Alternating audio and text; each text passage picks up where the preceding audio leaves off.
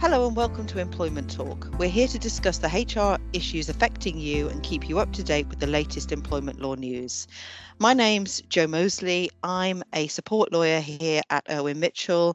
I write our blogs and newsletters and I keep the employment team and our clients up to date with what's happening in the world of employment law. And I'm Elaine Huttley. I'm a partner in the team who works very closely with Joe. I think you're sort of hiding your status under a bit of a bushel there. You're not just a partner in the team, are you, Elaine? I'm also recently the national head of employment uh, here at IM. I'm very proud uh, and delighted to be so. Good, well done. not going to let you get away with I'm just a partner. Oh, thanks, Joe. right, so what are we going to talk about today, Joe? I thought we'd talk about toilets, specifically the legal issues around workplace toilets. I giggle because toilets just sounds like a very random subject, doesn't it? It is. I mean, even by our standards, that's quite left field, Joe. So, why have you chosen that subject for us today? I've chosen it because I wrote a blog about a recent case involving toilets last week and it got a huge amount of engagement. I think when I checked this morning, we'd had about 5,000 people that had read that particular article and it was the closest I've ever come to trending on Twitter. So it's obviously something that's clearly of interest. I thought that we would look at the legal issues around toilets in, in workplaces. I'm almost nervous to ask this, Jo, but where do you want to start? well, shall we go through the case first? I know that you were on annual leave last week, Elaine, so you may not have had time to read it. So, what I'll do is I'll give you the facts and then I'll ask you what decision the ET reached, and we'll see if you get it right. Okay? Okay, I'm ready. Right, brilliant. Okay, so these are the facts. A female employee, a lady called Ms. Abbas, was working on a site and she was the only woman working on this particular site. It had two toilet facilities. One was for the men, and the second was what they called an accessible toilet. When she started, her manager told her that she could use either facility. And obviously, she didn't choose the men's. I mean, why would she? But she was not happy about using the accessible toilet either for several reasons. The first was that it didn't lock properly and could be opened from the outside using a coin. We can do that with our bathrooms in the house, but clearly that's not something that you want in a um, public facing toilet. And the other was that it was used by men and it was often left in a really unhygienic condition. So there was urine on the seat and things like that. And she often had to clean the toilet before she could use it. So she complained to her manager and she complained to him a lot, it must be said and he agreed to sort out the lock and to make the accessible toilet female only.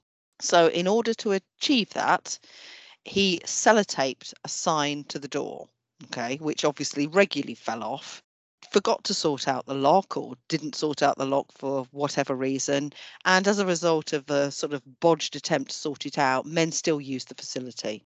So she put up with that for a very long time. And it was only when another incident happened that she raised a grievance and she included the, her grievance about the toilet as part of that grievance. That was almost three years after she'd started working there. She went off sick and was off sick for about six months.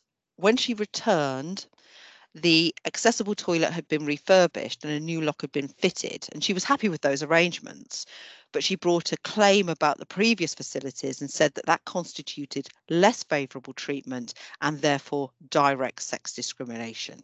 So, do you think she won, Elaine?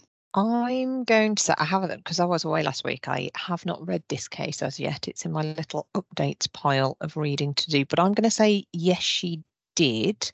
And mm-hmm. I'm going to say I think some of the aggravating factors were the length of time that it went on and the fact that she had brought it to their attention and they'd failed to act on it. So I'm going to say yes, she did win that claim. She did win it. Yeah, it was an act of direct sex discrimination. And the tribunal were very clear that providing female staff with inadequate toilets compared to men is less favourable treatment.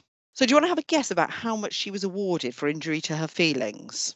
Okay, so I'm thinking this isn't going to fall within the lower band because it's not a one off, it's not trivial, it's gone over for a period of time. She's warned them about it, they haven't. So I'm going to guess somewhere in the region of 10 to 15,000. Hey, pretty good. Pretty good, Elaine. It was actually 16,000, but that ah. also included compensation for a single act of sexual harassment as well. So your ballpark figure was in, entirely sound. Well done. I hedged my bets a little bit there, going for a, a gap of 5,000, but yeah. Um, and was that a first instance this is Joe? Yeah, it was. Yeah, yeah. And- so obviously it's not binding on other tribunals. And do we have any authoritative judgments on sex discrimination cases involving toilets? We do. Yes, we do. In that case, the tribunal was able to rely on a decision of the EAT that had been handed down the previous year, and that was a case called Earl Shilton Town Council against Miller. Now, the circumstances were slightly different in that case. The council workers shared a site with other groups. I think they worked, I think they might have worked out of a church building or something. They did provide male and female toilets, but playgroups used the building. And when they were using the building, women couldn't use the toilets if the children were using them because of safeguard concerns. So if a woman member of staff wanted to use the loo, she had to attract the attention of a playgroup member of staff who then had to check and see if there were children in the toilets. If there were, they had to wait. And if they weren't, then obviously she could go in. Obviously, that wasn't particularly helpful for women if they needed to use the toilet urgently, as sometimes we do. So they complained. Council offered women the use of the men's toilets, and the men's toilets had a cubicle and what they called a trough urinal. I'm not even sure I even want to know what a trough urinal is. It sounds revolting, but you know, that's what they had. And in order to get to the cubicle, the women had to pass the urinal. Okay. Now, they did put up a flimsy sign to say when it was being used by women, but there was no lock on the entrance to the men's, and men entered even if there was a sign on the door. And obviously, there was a risk that when women used the toilet, they would also see men urinating. So Ms. Miller brought a claim. Uh, tribunal upheld it in first instance, and the EAT upheld their decision. And they made it very clear that providing inadequate toilet facilities for women amounted to direct sex discrimination. So, in that situation, we're looking at whether the toilets are inadequate compared to men, and it's not given that toilets were adequate for the women's needs. Yes, yeah. I mean, basically, the tribunals um, said that it applied what it called robust common sense. It's interesting, isn't it, that that dignity and privacy issues are also at play in that case. Mhm. Um, and the acknowledgement there that it wasn't appropriate and wasn't acceptable that women should encounter men when they're using the toilet. Yeah, yeah, and I think that's a a very important principle. Let's go off at a slight tangent, as you've mentioned, privacy and dignity. There's another case, this is a much older case. That was one that involved a male manager who went into female toilets at work to find out what a particular female employee was up to because he believed that she was trying to avoid working. So he sort of barged into the um, toilets just to see what she was up to. She brought a claim for direct discrimination, but the EAT said that wasn't direct discrimination. Do you want to hazard a guess as to why they might have reached that decision? I'm not familiar with this case, so I really am hazarding a guess, but I wonder whether is it because he said it had nothing to do with her sex and, and had he thought that a male employee was also skiving in the toilets, he would have barged in on them also? I don't know. Yeah, similar, similar. Um, what they said, um, they were talking about, you know, the material factor part of the, you know, the test for direct discrimination. They focused in on that, and the tribunal accepted that an equally robust female manager would have gone into the men's toilets if they'd they'd had similar concerns. So, yes, that sort of thing. Different side of the coin, I guess. Not Yeah, the person being treated, but would a female manager have done exactly the same thing? Interesting point. Yeah, yeah. So, shall we have a look at another case then before we move on to the specific laws about toilets in the workplace? So, obviously, not all workplaces have enough room for separate male and female toilets. So, thinking about small shops, garages, those sorts of work environments. The next case we're going to look at involved an employee who worked in a subway outlet in a petrol station. So, I'll give you the facts of that case. There was just one staff loo. The staff loo did not contain a sanitary bin, and the female member of staff complained to her manager about that. He adopted the most bizarre response to that.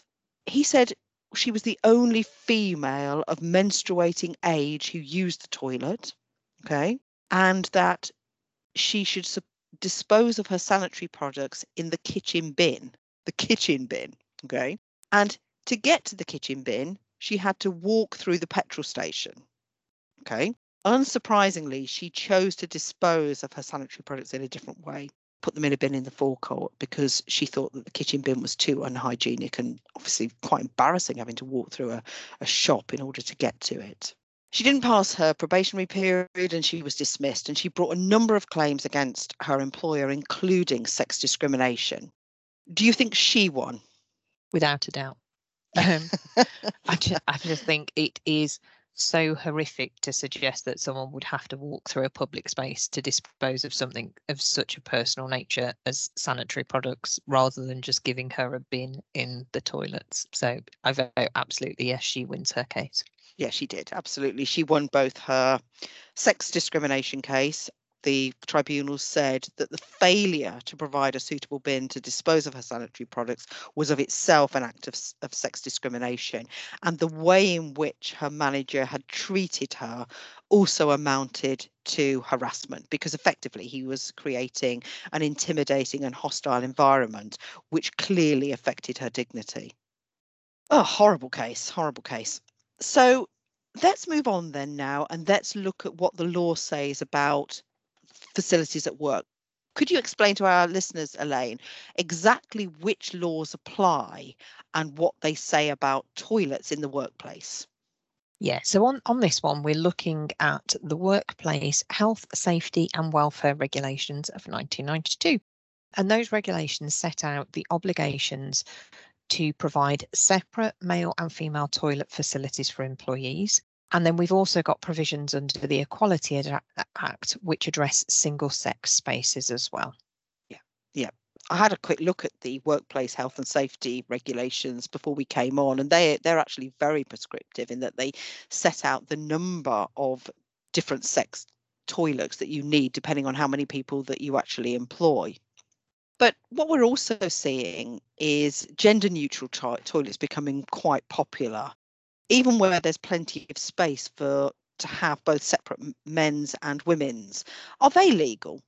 Yeah, they are. So the same regulations do allow for gender neutral toilets, but only if they're in separate lockable rooms with floor to ceiling doors. So it can't be those old style, I don't say old style, we've got them cubicles where there's a gap at the top and the bottom. They have to be fully enclosed, I guess, for privacy, etc. Yeah, yeah. And the government are not keen on gender neutral facilities at all, are they? No, they're not they did actually launch a consultation recently about changing the regulations so that all new non domestic public and private buildings have to provide single sex toilets for men and women or a self contained private toilet. So, do you have a preference, Elaine? Are you a, are you a fan of gender neutral toilets?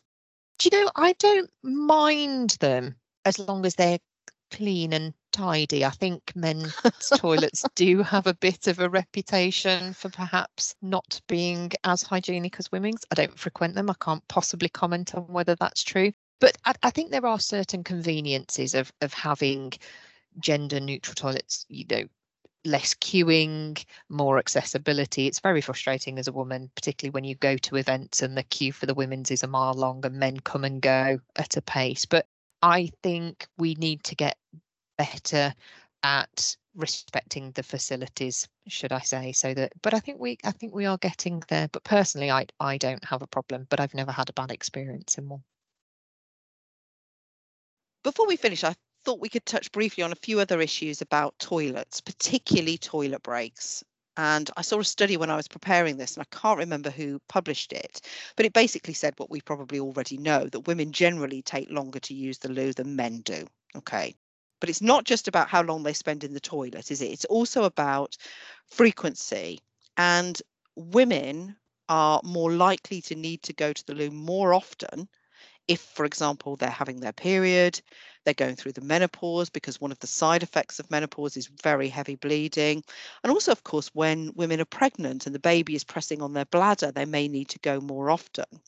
And there are other female only conditions that also mean that women need to go to the toilet more frequently. And that may go unnoticed in a typical office environment. I mean, you know, I'm thinking about our work environment. You don't clock, you know, what people do when they um, get up from their desk. They could be making a cup of tea. They could be going to the loo. They could be doing any number of things. It's not something that you've got any interest in.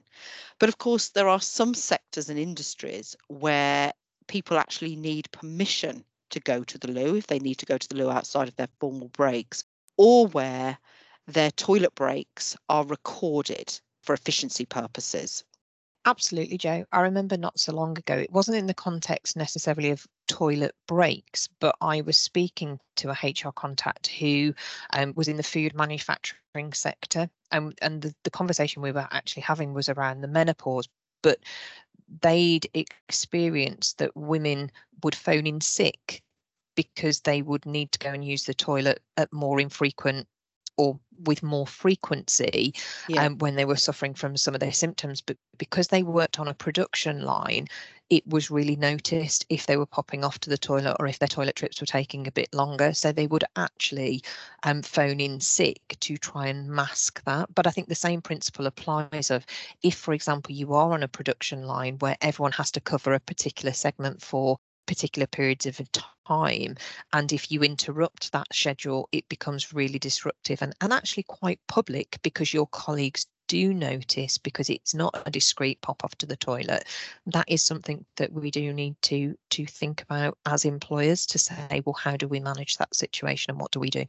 Yeah, that's a really good point. So, what are the legal issues that employers need to consider Elaine? Can they, for example, turn down requests for staff to go to the toilet if they think that they're asking too often?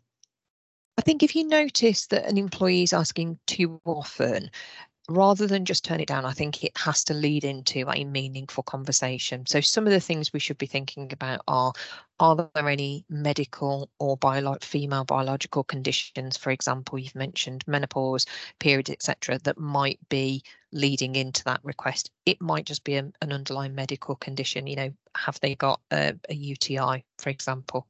Um, are mm. they pregnant, etc. So th- there's got to be a question as to why perhaps they're going more frequently. And I think we should think about how we enable the culture of the organisation to facilitate those conversations and to build it into a policy so everybody knows where they stand everybody knows who they need to speak to if they have any of those concerns and what support can be put in place and thinking about it in detail and thinking about a policy and how you'll manage it will also help to think through any potential, for example, indirect discrimination. So sh- once you are thinking about a policy, stress test it to make sure that inadvertently that policy that you put in place doesn't put someone, for example, with a medical condition or females at a disadvantage in how you apply that policy, even if you apply it consistently to everybody. Yeah. And if there is a possibility that it might cause some sort of um, indirect discrimination, um, think about how you can lessen the impact of that. And if there still is an element of discrimination, can you can you justify having to implement that policy? But again, it all comes down to stress testing and thinking through the different eventualities and the different um, approaches that you need to take in the context of your business. Because as we've just said, in an office, perhaps not so much an issue. On a production line, something to really think about the detail of what you can do to support. So, for example, can you have some sort of cover where if someone does need to go more frequently, someone else can step in so it, it's dealt with in a yeah. in an appropriate proportionate way. Yeah, yeah, of course, that that makes sense. Okay, that was an interesting conversation. I think before we finish, though, I want to acknowledge that this session hasn't discussed the toilet provisions for members of staff who are trans or non binary, but we will be looking at that in detail at a future date if that's something of interest to you. And that's it for today. Please tune in next month if you want to hear more about the latest employment law updates alongside expert commentary. Thank you very much for listening. Bye bye. Thank you. Bye bye.